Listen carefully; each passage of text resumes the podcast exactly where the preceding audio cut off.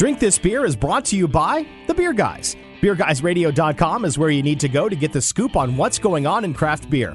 That's BeerGuysRadio.com. And if you like the show, consider becoming one of our sponsors. Head to patreon.com slash beerguys. That's patreon.com slash beerguys. Welcome to Drink This Beer, a show dedicated to craft beer and the people who make it. Each episode, we'll get the stories behind the brews you love. Now, here are your hosts, Tim Dennis and Aaron Williams. Yo, what's wrong with the beer we got? And welcome to Drink This Beer. It's the show that talks to the creators of the brews you love to drink. I'm Aaron Williams. And I'm Tim Dennis, and in studio with us this week is D9 Brewing. They're based out of Lake Norman, North Carolina, just north of Charlotte. Charlotte suburbs, right, guys? Exactly. So, right there, D9 was founded by two engineers and a doctor.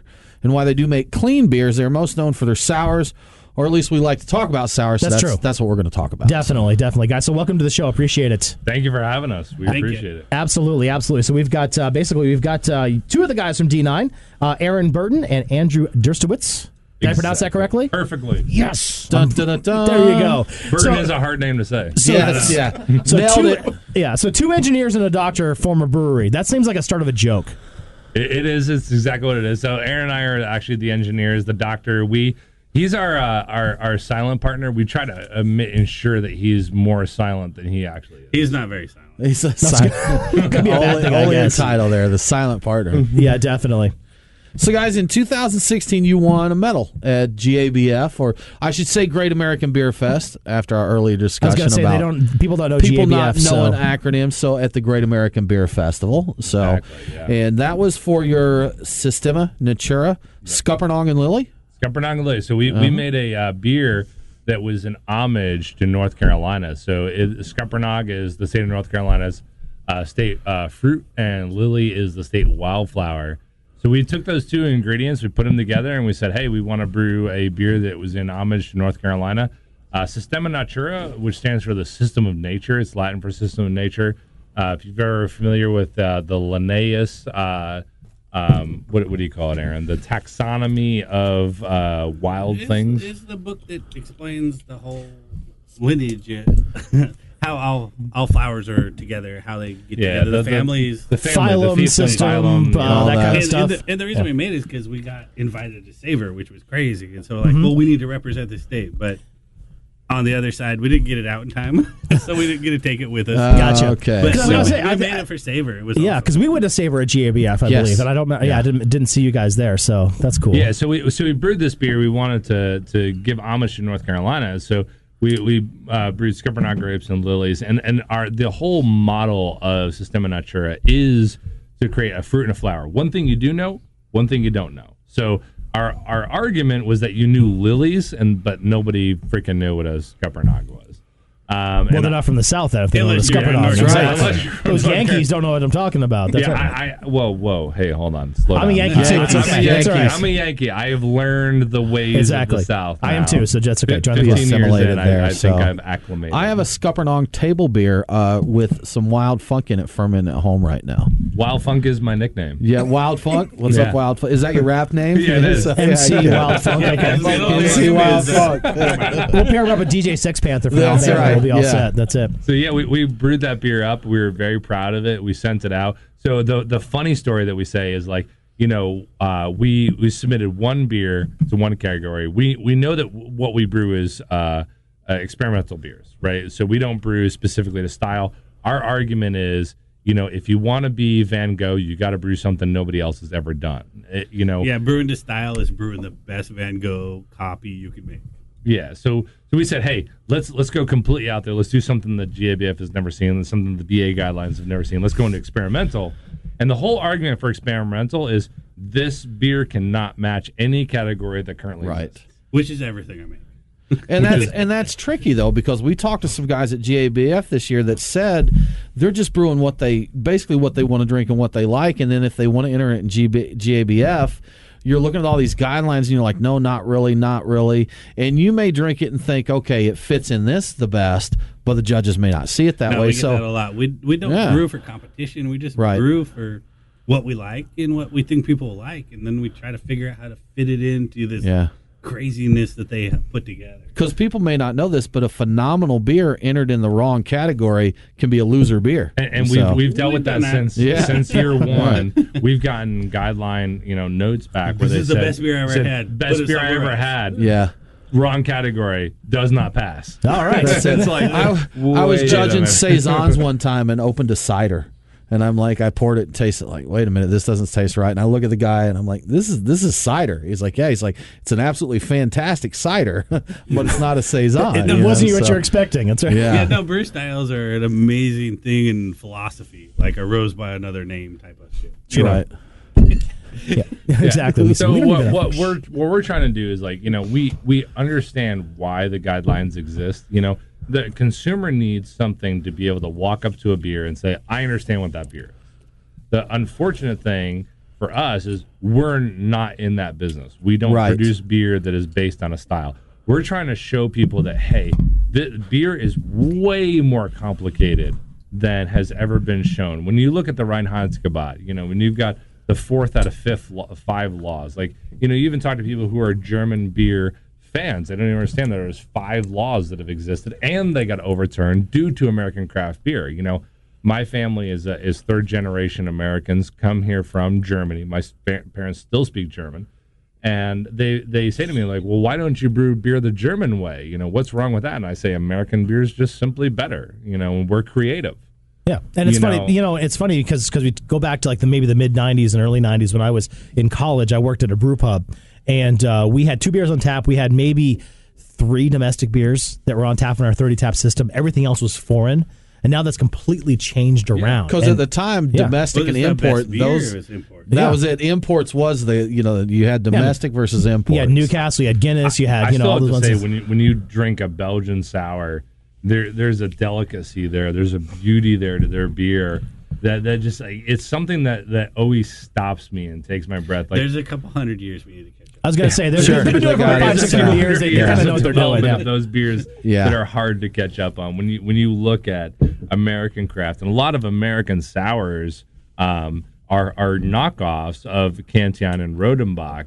It, you're you're starting to see breweries like D9 and other breweries do wild and, and spin Right. off and say, hey, we're going to go about this a different way. But I would say a lot of the majority of American craft sours are based on traditional Belgium models. right. And I, my hope is over the next couple of years, you're going to see American sours really take off, and to say, hey, you know what, you know what, you know what the value of an American craft brewery is. It's just simply that we can produce beer and and create ingenuity that doesn't take hundred years or two hundred years to develop. Now, that doesn't ever mean that we think that what the the Belgians are doing is bad. I think what they're doing is freaking amazing and beautiful.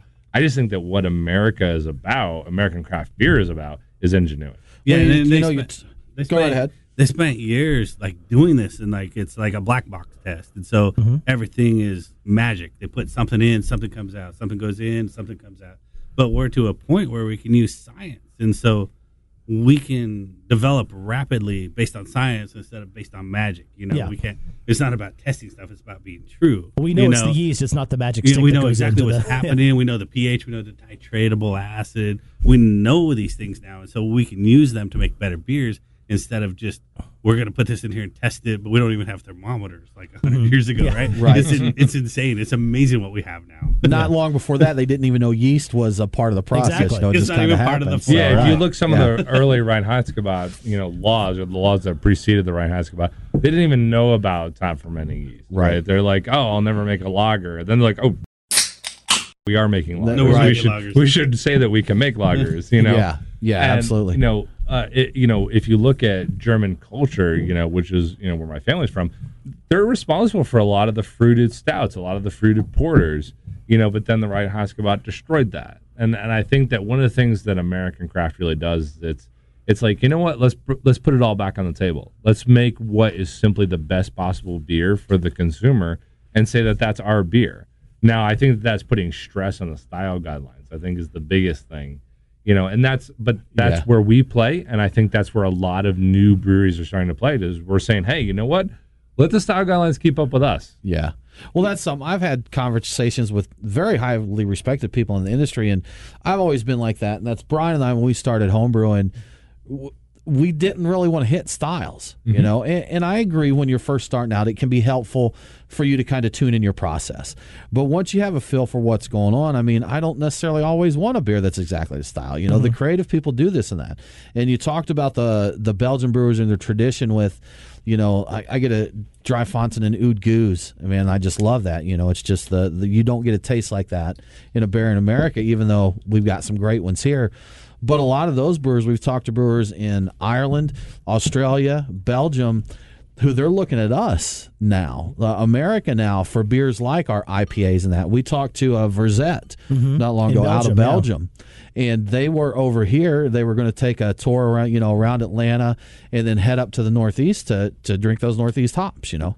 And their their name stands it means resistance, and they're the brewery that's doing you know the non traditional stuff there. So you know, I I respect their tradition. Absolutely love the beers that they brew that way. But like you said, with the innovation in America, there's other countries that look to us for that for that now. Yeah, and I think that's you know I- I'll, I'll kind of cut this short because I, I know we got other stuff to talk about. But the thing is, American craft breweries have a lot to be proud for. Yeah. we have a lot to look at and say, you know what, these styles, their job for these styles, for the BA guidelines, for the GA, for the uh, uh, BJCP guidelines, their job is to keep up with us now. Right. You know, But- with us and the other breweries, And they Not- scramble to do that. Not, They not do- for yeah. us to try to brew beer that is designed the way that they expect it. Our job is to constantly trailblaze and for them to keep up with us. But lucky for us, we're standing on the sh- shoulders of giants. It, it lets us see farther. Yeah, absolutely. But I think it's almost a quintessentially American thing, though, is to take the basic styles and just go for it. We're going to just- muck with it. and just- Anything. right. exactly. Yeah. Hey, you're going to tell me that I can't do something? Yeah, let's, let's make it. No, heck with it. this- Ma- mark, mark that timestamp. you know, That's right. I've only had two so far, so we're There we okay. That's right. you know, like you know, let's let's let's do the best we possibly can. You know, why do you think that in the mid '90s that Germany, you know, my home country, which Durstewitz is actually a remove town in rules. Germany, okay. you know, um, my home my home country has literally said, you know what, we're going to get rid of this law as a requirement. It's more of a guideline now. And let's pirates? Let, let's let's start allowing American craft in because Yeah. you know American craft the American craft beer has produced beers that have never been seen before, and that's the value of this market. Very cool. Well, I mm-hmm. tell you what. Now that we've got our our uh, opinions on style guidelines down, why don't we talk about D9? Absolutely. You, Heck yeah. do that? you know what? Oh, no. First, let me give a shout out to our friends at Modern Hops. They connected us up with you. Uh, Mm-hmm. you guys coming down visiting. They're a distributor here in Georgia. Modern Hops. They they work with some great breweries here. Cherry Street. You guys are taking them to some places outside of the metro area and that. So, want to thank you very much for connecting us up and for doing awesome things here for Georgia beer. We really appreciate it. Absolutely. We thank you for having us. And thank you for what you guys are doing too. And I have to ask, by the way, what did you just pour in my glass? So that's Step and Razor. That is Step and Yeah. Razor. That's one of my, that's- it's, Cherry it's Street one of my W. favorite uh, Cherry Street beers, Nice. actually. So fantastic. I was, I saw that. I was like, what is this? I'm like, oh, it's Step and Razor. That makes Threw a little curveball Good there. There you stuff, go. right? There you Yeah. go. But yeah, but D9, uh, like you said, out of North Carolina, you guys specialize in sour beers. Um, what is the market for sours in that area? I mean, you've got, of course, some other brands that are that are doing sours as well. Um, d- was was there a lot of education that you had to do with your consumer, or is it something that's been been evolving? Yeah, so so the education for the sour beer market is it's taken a lot of effort because you know there's there's some dogmatic approaches to sour beers, there's some scientific approaches to craft beers, uh, to sour beers, you know, and a lot of Aaron and my experience, you know, the two main uh, operators of the the brewery, know, a lot of our experience comes from the West Coast, you know, so we have experienced, you know, La Folie in its first couple of years of production, Eric's Ale, which you know, is kind of a more uh, nuanced beer. Portland, that's crazy.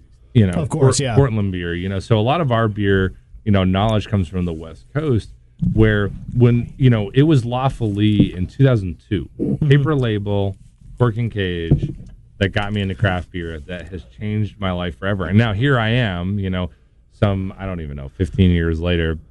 We're sitting- all old. It's a long time Yeah, ago. it- Yeah. it's- Just I don't even, beers I don't even ago, like right? to explain Yeah. how You know, long this I'm has like been. back in like Nin- 1991, mopping floors near Coos Bay next to Rogue. yeah, and you even look at a person like Aaron. Like Aaron started out, you know, as a forager, you know, messing around in, in the woods of Oregon. Worked for Deschutes when they were first getting open. You know, like there's a, there's a lot of ancient history of craft beer, you know, going on. And what we kind of set out to do is when we, you know, spent you know ten years homebrewing, just screwing around. Uh, then you know we moved over to my house, spent 18 months in, in my house with a walk-in cooler, cold crash chamber, things like that. Then my HOA tried to throw me out because you know Yeah. long, long go, story right. there. Like getting mummified. Yeah. uh, so we, then we moved over to a little pilot location, just a little commercial location, 1,200 square feet, just to brew on a one barrel system, just to just to screw around. You know, we, we Tell you open- what, let's break at the one barrel system. We need to co- take a quick break here. You're listening to Drink This Beer Craft Beer podcast, and we'll be back talking with D9 right after this. More Drink This Beer with Tim and Aaron coming up after this. Here at Drink This Beer, we love to bring you the stories behind the craft beer and brewers that you love. And we'd be grateful if you took the time out to check out our Patreon site. It's at patreon.com slash beer guys. If you choose to become one of our donors, we would really appreciate it. Plus, you get some awesome swag, including t-shirts, glasses, stickers, and some more stuff that's coming down the pike. Thanks for listening to Drink This Beer, part of the Beer Guys Radio Network. Tell a friend and head to patreon.com slash beer guys. Cheers. Welcome back to Drink This Beer with your hosts, Tim and Aaron. And welcome back to Drink This Beer. We are in the studio with D9 Brewing and Modern Harps. Modern hops. It's Modern getting harps. Modern harps. Harps and hops and hops and harps. It's getting crazy up in here. Now, let me just say, Yes. Aaron, D9 came in here fairly intoxicated to start the show. Just the a show. little bit. Just a little bit. Is that- And no. And my name's Aaron. I think you're talking to the wrong person. and we drank. We had a show we taped about mead prior to this, so we'd had a bit to drink. So if we're a little off the rails on this show, we do apologize, but it's we've had a because good of all the time. Zima they drank. Yes. And we pregame with Zima. So, guys, we've talked about a lot of awesome stuff here, but I want to talk specifically about your beers. So, and I've got a couple bottles here. I have a System uh, Natura, and it looks like wild. wild uh, what do I have here? What's So this? you one? have the the the Cherimoya. the Cherimoya. So Systema, right. Natura. Okay. Systema Natura. But uh, Linnaeus, he he The actually chimichurri, chimichurri sour ale, right? Linnaeus cataloged and described most of the plants Okay. on this side of the world. He was uh he was actually from the Catholic Church, but he had a lot Okay. of spare time. Yeah, so And- so you have Systema Natura 4, which is our newest edition, which is Cherimoya, which is known as the uh, uh, what, what do you call it? I think of it as baked apples, but there was another term for it. It- As well, I'm Mark watching Twain you said pour, it was the malt most- liquor into your beer. The most yeah, delicious, he's pouring eleven percent the most delicious- into his beer that, that was a, bottle. that actually was a little distracting. the most delicious fruit ever made. Yeah. That's what he said. And- My, my and- wife would agree, by the way. She And- loves Cherimoya. and And. I, I believe Mark Twain on everything. Oh, Yeah. yeah, Okay, good. You can't. You can't. and then the second that. beer you have there Viking. is Viking. Okay. Viking is a Fraoch beer, uh, four thousand year old style of uh, Scottish uh, Nordic beer. Um, we have uh, kind of perfected the beer. That that is a beer that we have produced since minute one, uh, since D9 came into existence. I've actually been brewing that beer since I've been 14 years old. Yeah, less than twenty one. I mean, 21. since I've been Yeah. old enough to drink. He didn't drink it when he was Right. 14. Yeah, no, he didn't drink it it. when he was you go. 14. There you. I'm gonna say I'm a little bit old. It was legal for me to drink when I was 14 where I lived. There you go. Cool. So, guys, we want to talk about your fermentation program because you're pretty serious about it. You do some things a little bit different. So, we'll let you go, guys. Tell us about your fermentation yeah program. so so so fermentation is something that we're very particular about so we we've kind of staked our brewery on the concept of you know proprietary um, uh, microflora so what we do is we have five different microflora that we go out into the world we capture and cultivate all, all of our own sac strains brett strains and lacto strains we don't use any pedio strains pedio takes at least eight months to settle And out it gets a ropey. It gets a the ropey, yeah. you know so so what we've done is you know you But look soon. you you look at some of our our sac strains some of our brett strains some of our lacto strains you know two of them have been brought in from northern ireland another strain has been brought in uh, from a scuppernong grape in north carolina now we're hunting four more strains uh, throughout the world so what what we've really done Are you hunting a specific strain, or are you just capturing something to see what it we, gives we you? hunt we hunt things based on flavor profile. So we're, we're looking for a specific flavor. So we we've come to understand where they come from. So Yeah, like think of the symbiotic, the symbiotic nature of stuff. If like you have a million generations of bacteria on a grape, well, then it's gonna complement, it, right? And that's where you get it from. If you want an apple, Okay. you get an apple, and it's not it's not the same as complementary. So you're not getting an apple flavor. You're gonna get the thing that makes it. And so you can figure out what you want and you can put it together. Yeah, so so Aaron, Aaron, you know, a partner here who's who's our brewmaster. He has a, a full time microbiologist that reports to him. You know, he and I have spent a lot of time, you know, pondering up where these microflora are going to come from. So I, I think that's the thing that really makes our brewery very different. Is we don't just simply hang, you know, yeast, you know, yeast bags out in the the forest and and try to capture airborne yeast and microflora we actually have designed methodologies to go look for for yeast and so look for a sac, look for a Brett, look for lacto, not only on but inside flowers and fruits from around the world. Yeah. And then we bring those into the brewery. We then separate them. So we look for each individual microflora separately.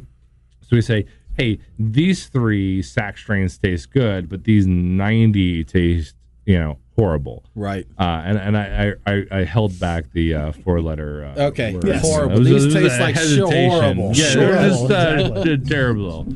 You know, so what what we do then is we then uh, taste each one of them individually and start to put them through stress testing. We're looking for esters. You know, are you going to create flora flavors? You're going to create you know horse blanket flavors. You're going to create you know pineapple flavors. You're going to create grapefruit flavors. So we we put them through that testing and so we understand where they function the best. From there, then we have to train them to to consume beer because these uh, microflora have been consuming, say, honey or a fruit for maybe 50 years, maybe longer than that. Right. So they're not trained to produce to consume uh, high uh, sugar environments and create alcohol on a normal basis. So when you put them in those environments, they kind of freak out. So we end up having to train them through looping the microflora through mason jars, and so we get the exact uh, uh, structure of that beer that we want. Then we actually promote them up to a production level. Um, not only do we promote them up to a production level, but then we actually spend the time to sit down and say, hey, okay, we've got five different microflora. We have a beer that we want to produce in this flavor range. Who's up to bat? Okay, we want this Brett for finish. We want this lacto to start. We want these two sac strains for the middle range of the fermentation. So you do keep single strains and you pick and choose what you want out of that beer. You don't just have like a house. This is our house wild. Absolutely, absolutely. You're absolutely right. And that's that's the thing that I think is the biggest difference is when you look at some of the other breweries that are out there, they kind of have a hodgepodge, right? So they they have a of a, a mess of microflora, which is their hodgepodge of, of microflora that is both sac and Brett and lacto and all these things every one of our strains is separated. That sounds like a lot of work. Yeah, it, it's no, but yeah, but right? no, like as crazy as it makes it sounds, and it is complicated. But I don't know. I don't want to be cliche, but everything's connected. Like sure. Uh, mm-hmm. so our our Viking, the yeast in it is from the Fraoch, which is from the heather. Like what we were trying to do is make a heather beer. What do we get? We got the heather yeast. We knew that's where it would be. It's mm-hmm. like it, it sounds all crazy. It is complicated, but you know what you're after, yeah. and everything's tied together. You, if you get this from the field, then you got to think that the things that lived off the field has always been there, and it's it's beautiful. It's the circle of life. Yeah, yeah. Aaron, Aaron's the uh, the poetic, anti-poetic uh, version of two of us. I'm more right. straight to the to the point, and it's just simply to say. But for him, it's random. For me, the, it makes sense. It's a symphony. There. Yeah, that's right. yeah, he he hears symphonies in his head. I I hear process. So yeah, you know, and, and that's that's what makes D9 distinct, right? Sure. So so we spent our time to try to separate out all of these things and design beers based on the microflora that we have.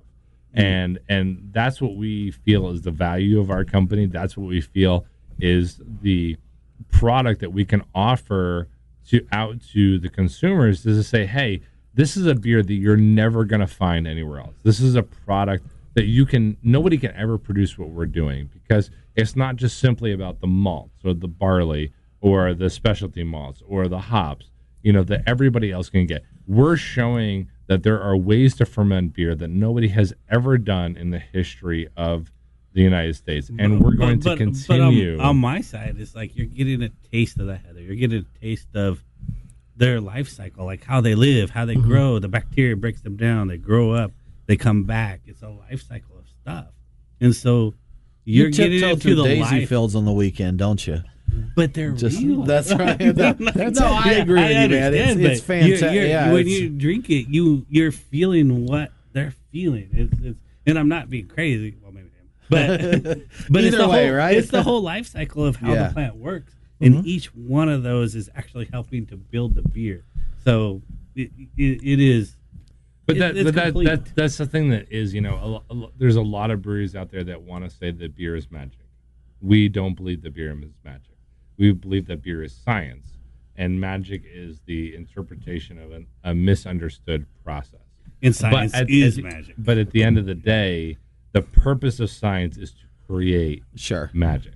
I've always said And- it's a little what- bit of art, in your science, and glass- luck. that What is in your glass is magic. Yeah. The question is whether or not the people who constructed that magic knew how it got there or not.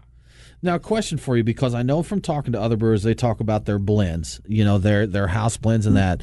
That even having the same blend, you'll have several different barrels because, you know, one may be acetic, you know, one one may have this and that. When you pick your blend like that, do you We- do you we- get the performance you expect out of it each we, time? we don't blend. There you we don't. Okay. We, We do don't blend. blend. Uh, Okay. And I don't want to explain, but The the long story short, I'll, I'll, I'll say what Aaron's not willing to say. But we've designed methodologies that do not require us to blend. Okay, You know, That's- I and, and curious. yeah. At the end of the day, though, the one thing that I say that I am excited about is we we have begun doing um, blended sours. Whereas you know, there's there there in the in the sour beer community, there's a certain amount of hey, we want to share because we're a craft beer community, but there's a certain amount of hey, we're doing some unique stuff that we don't exactly want to share.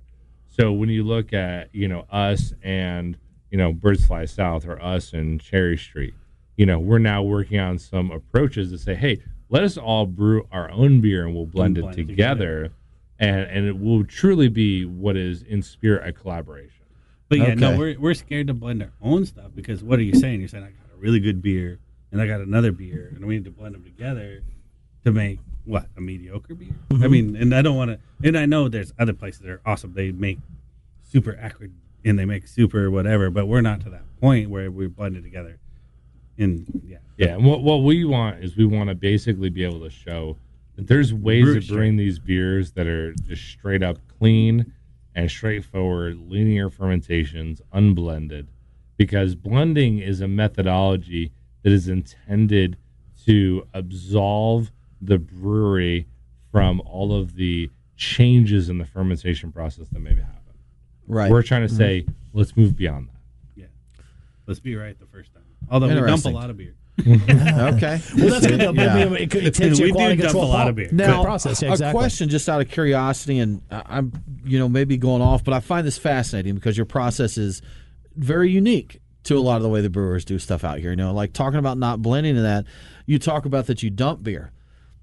Do you think you could take those beers and blend them and make a good beer, or is it just something that just didn't You turn can, out you can take a, a decent beer and mix it with a bad beer and make it mediocre. A mediocre beer? But you couldn't get. But no, but you- but um, on the other side, I would say we're not advanced enough yet to make a beer that has this quality and this quality and this quality. You put together, you get what you want. okay, We're just we're pretty we're pretty linear still. We're still small. interesting, very cool, guys. But, but that, awesome but that stuff. point, but to that point, like you know, we're designing exactly what it is we intend Right. to design. And if we miss the mark, we dump it. Okay, And if we miss, yeah, that's No, exactly but, right. but that's important though. We you know, you, have you've got to have that brain. quality control in, in place because if you don't, you don't get that expectation from people, and, and people will. No, we've one had of the, one of quality the things control. That, one of the things that's pretty unique about D9 is like right at, within the first six months of Aaron and I starting the company full time, we literally uh, hired a full time microbiologist. Yeah, And- say and- hello to Jeanette. Jeanette Yeah, is hello, awesome. Hey, Jeanette. Jeanette. Jeanette. Hi, She Jeanette. saves it. She saves why I can't cuss But- every day. rear end. But yes. Uh, so you know what what what she's there to do is you know Aaron and I have all these theories about how things work. And she doesn't always believe me. She doesn't always believe us, you know. And But- half the time I'm wrong. uh, but what she does is, you know, we we made a specific point to hire somebody who didn't have brewing experience, that had true microbiology experience Okay. and a specialty in fermentation, and pull them into brewing and say, hey, look at what we're doing. Now tell us why that works and why that doesn't work. Yes, and don't you wish you never met us? yeah, right. exactly, exactly. So now you've gone, you guys have uh, kind of expanded to your, you're looking at your third expansion now. Is that correct?